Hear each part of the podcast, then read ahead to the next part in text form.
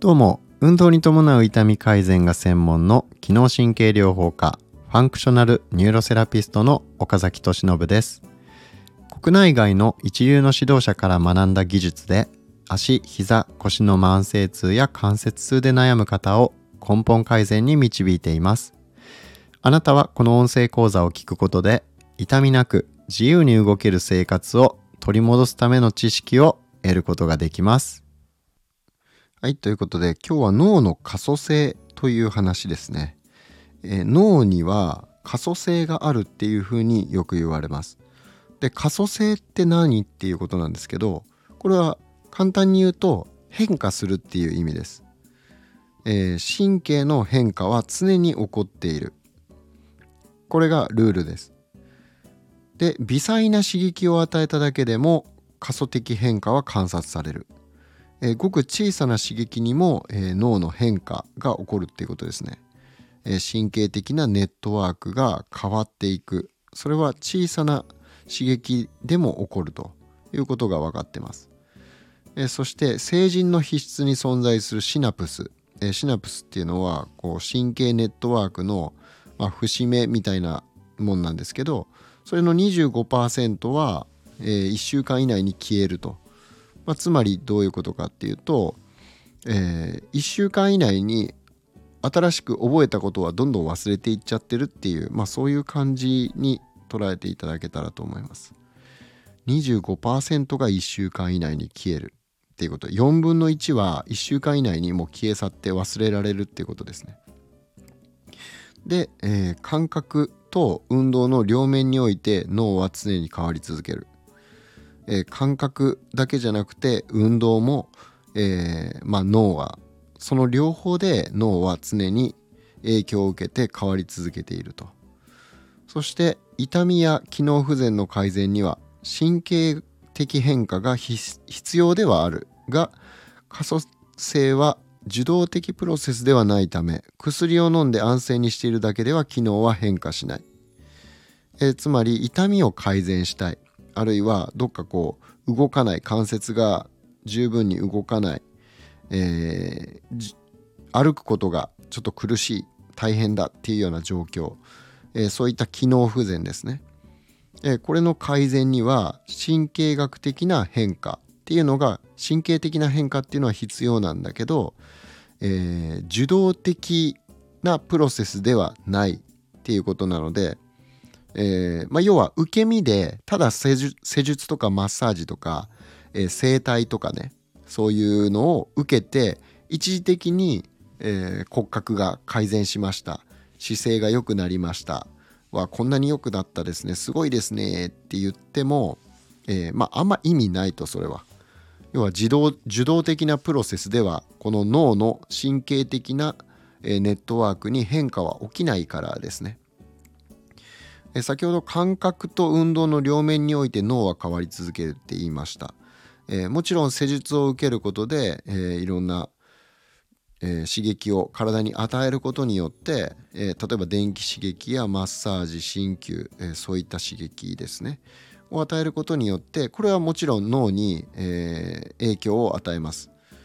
えいろんな部分を刺激することができるんですがそれでじゃあ、えこの神経的な変化が起こるかっていうと、え、これは一時的なものにとどまってしまうっていうことです。可塑性はあくまでも、え、主体的なプロセスによって起こるっていうことなので、え、自分がしっかり脳から指令を出して、え、筋肉に指令を出して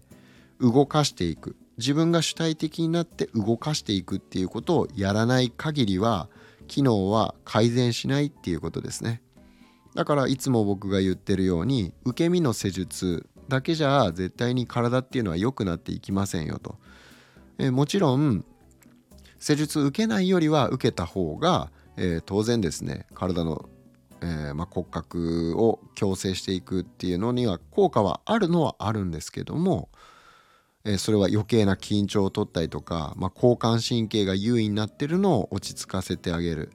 えー、抑制させて副交感神経が、え、まあ、ちゃんとねこう自律神経が整うように持っていってあげるっていう、まあ、そういう風な状態に導いてあげるっていうのは施術でできるんですけどやっぱそれだけだと改善しないと。なぜならこの脳の可塑性ですね。これは、えー、自分が動かすっていうことをやることによって改善していくからですね。この、ね、神経ネットワークが。で、えー、そしてですね重要なルール。単独での身体機能回復を証明した薬や受動的治療法は存在しない。っていうふうに、えー、これはエビデンスが出てますね、えー、2009年の論文ですね。で出てるっていうことなので単独での、えー、身体機能回復を証明した薬や受動的治療法は存在しない。これだけやってれば良くなりますよ。これだけ飲んだら治りますよ。っていうものは存在しないっていうことになります、えー、だから、まあ、いかにねこの、まあ、過去にもこの慢性疼痛を改善していく、えー、機能不全を改善していく上で運動療法と、えー、患者教育とき、えー、認知行動療法ですね、えまあ、認知行動療法も患者教育の一部みたいな感じだと思ってもらったら分かりやすいんじゃないかなと思います。要は痛みに対する知識を、え正しい知識を知って、えそれに対する痛みに対する捉え方を変えていく考え方を変えていく価値観を変えていくっていう、まあ、そういった、えー、メンタル的なアプローチですね。えそれとあとはこの運動療法ですね。えこの脳と体両方に対して、えまあ、神経的なものと構造的な部分と両方に対してアプローチしていくっていうのが、え、痛みと機能不全改善していくには必要ですと。で、えー、受け身の施術治療法で改善するっていうのは、えー、なかなか期待できないということなので、えー、まあよくねそのカイロプラクティックですごいいい先生がいてその先生のおかげで私は救われましたみたいな話ってあると思うんですね。でそれはもちろん確かにそういうことっていうのは実際あるんですけどえただ一方でじゃあその良くなった状態を維持するためにも、え運動っていうのは必要ですしそもそもその人が施術で良くなったって言っても、えそれは一時的なものかもしれませんよね。これからまた悪くなってしまうかもしれない。でそういったことを防ぐためにはえー、今まで自分の体に染みついていた、え、間違った運動パターンとか、えー、あるいは脳幹の姿勢を制御しているようなシステムがちゃんと正常に働いていない場合とか、えあるいは、まあ、この脳幹にも中脳と胸と円髄っていう3つの部分があるんですが、えそれぞれのが過度に働きすぎていたりとか、え過度に興奮している場合とかは逆にその興奮を抑えてあげるっていうようなことをしていく必要があるんですね。抑制させるっていうふうに言うんですけどまあこの下降心、えー、過度に興奮しちゃってるっていう状態も良くないし、えー、過度に働いてない働かなさすぎの状態っていうのもやっぱり良くないと。なので、えー、そこのバランスを整えてあげるっていうのがすごい大事でそれをやろうと思ったら受け身ではやっぱりこれはできないっていうことになるんですね。でなので、えー、この脳の可塑性脳っていうのは常に変わり続けている新しいネットワークをどんどんどんどん作っていってるで使わなくなったものっていうのは失われていく、まあ、そういった、えー、原理原則があるわけなんですね。なので、えーまあ、基本的に今の我々現代人っていうのはえー、体の感覚が不足してるっていうふうに言われてます。えつまり運動不足ですね。それによって体動かさないですよね。そうすると、えー、この体の感覚っていうのを、まあ、動かさないわけなので、えー、感覚受容、まあ、固有受容核とか、えー、あるいは視覚前提系そういったところの機能が、えまあ、ちょっと機能不全になってしまったりとかで、えー、あまり刺激されないことによって脳の脳の方にしっかりと情報が送られないと。で脳の情報が不足しているってなったら、え、それが痛みの原因になったりする。まあこのこういった話はね、まあ、過去にしてるので是非いろいろ聞いてみてほしいなって思うんですけど、うん、まあなので、